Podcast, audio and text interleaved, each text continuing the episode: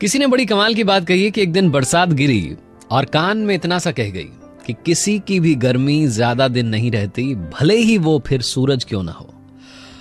My film में हूँ RJ Kartik, एक बार एक लड़का, गरीब परिवार का लड़का गाँव से आकर के शहर में सरकारी नौकरी के लिए तैयारी कर रहा था।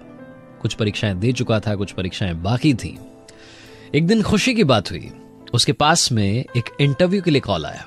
अगली सुबह उसे जाना था, दूसरे शहर में जाना था, लेकिन समस्या ये थी कि इस लड़के के पास में पैसे नहीं थे। इसने अपने घर में ढूंढा तो इसको मुश्किल से पचास रुपए मिले।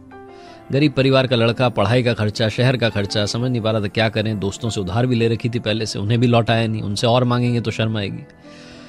अगली सुबह हिम्मत करके एक जोड़ी कपड़े जो थे अच्छे वाले उन्हें पहन करके, अपने कागजात लेकर के बस स्टैंड की तरफ़ चल दिया। सोचा कुछ ना कुछ तो कर लूँगा। ऊपर वाले को धन्यवाद दे रहा था, पूछ भी रहा था कि क्या कर दिया मेरे साथ। लड़के को लग रहा था कोई ना कोई जान पहचान का मिल जाएगा, आज लिफ्ट मिल जाएगी, पहुँच जाएँगे इंटरव्यू देकर के आ जाएँगे। पहुँचा बस स्टैंड पर। वहाँ इसे कोई जान पहचान का नहीं दिखा। बस में चढ़ने के लिए तो किराया चाहिए होता है। लड़का उदास, परेशान, निराश वापस बस स्टैंड से बाहर आया।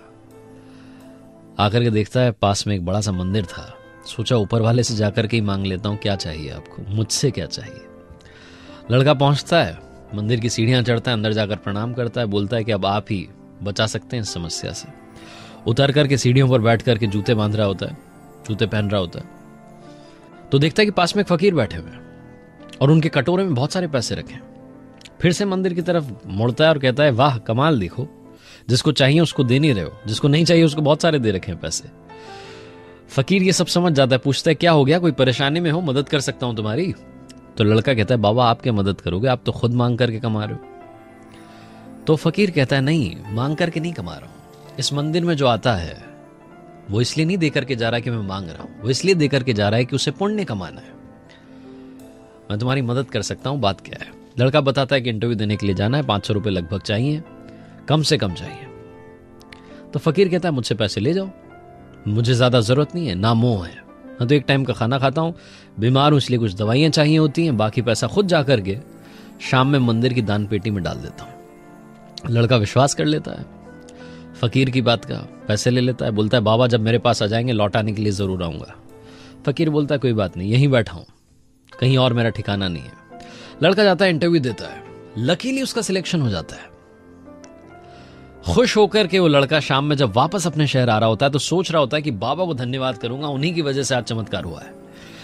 पहुँचता है उस मंदिर के पास तो देखता है कि वहाँ सीन बदल चुका है। वहाँ भीड़ जमा थी। लोग ही लोग इकट्ठे, उनसे पूछता है, क्या हो गया? तो एक बंदा कहता है, एक फकीर की मौत हो गई। भीड़ को छांट करके आगे पहुँचता है तो वही बाबा जिन्होंने मदद की थी, वो मरे हुए पड़े थे। एक व्यक्ति कहता है, आज इन्होंने दवाई नहीं ली, शायद पैसे नहीं रहे होंगे। इसलिए चले गए। लड़का कहता है, वाह, ऊपर वाले, एक इंसान किसी की ज़िंदगी बनाने के लिए खुद की ज़िंदगी दांव पर लगाकर चला गया। समझ नहीं पाता है क्या करे भौचक्का रह जाता है। भीड़ में से एक और इंसान की आवाज़ आती है। भिखारी था, मर गया अच्छा हुआ।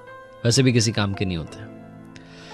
ये छोटी सी कहानी हमें दो बातें सिखाती है। पहली बात, हमेशा दूसरों पर विश्वास करो, उनकी मदद करो। क्योंकि हम जब मदद करेंगे तभी एक दूसरे की मदद करते हुए आगे बढ़ पाएँगे। और दूसरी बात, भरोसा रखो, जब आपको लगता है कि लाइफ में कुछ नहीं हो सकता, तब कहीं ना कहीं से आपको मदद ज़रूर मिलेगी।